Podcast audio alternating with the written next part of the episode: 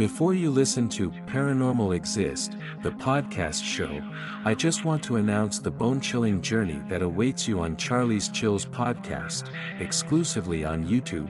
Search at CharliesChills.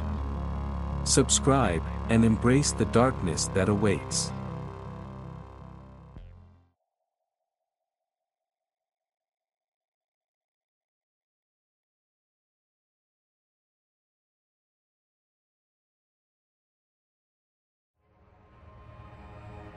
Hot Spring Hotel, an experience from Taiwan. I am Taiwanese, my English is not very well, what I speak may fail to express what I meant, please pardon me. My story happened 3 years ago, it was on Chinese New Year, my parents and I went to a hot spring hotel to enjoy the vacation.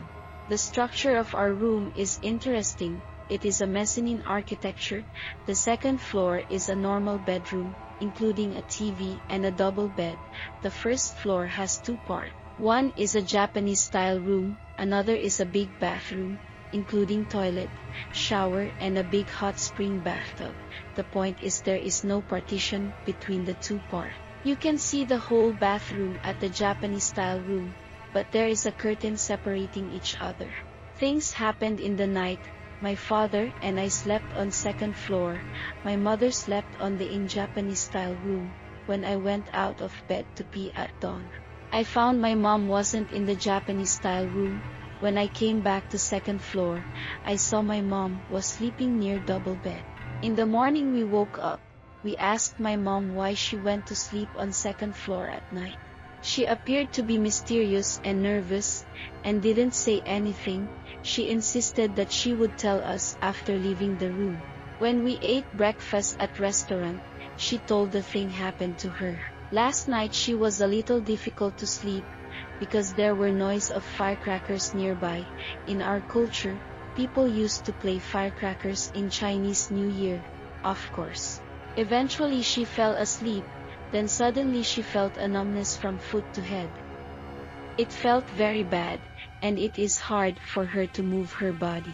So my mom started to read 6-word spell of Buddhism in silence, it didn't improve the situation, and she started to read in loud, then she could move her body.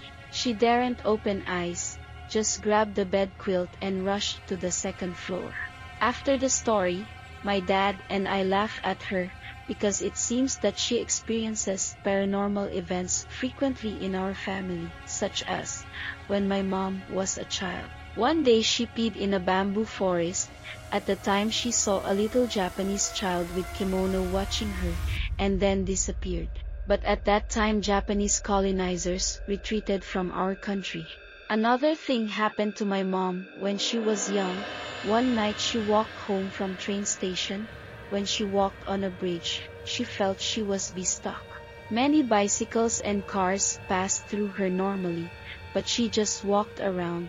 Finally she came home, it was late for 2 hours. We call this situation ghost obstruct in our country, it means there is a ghost trying to trap someone at a certain place.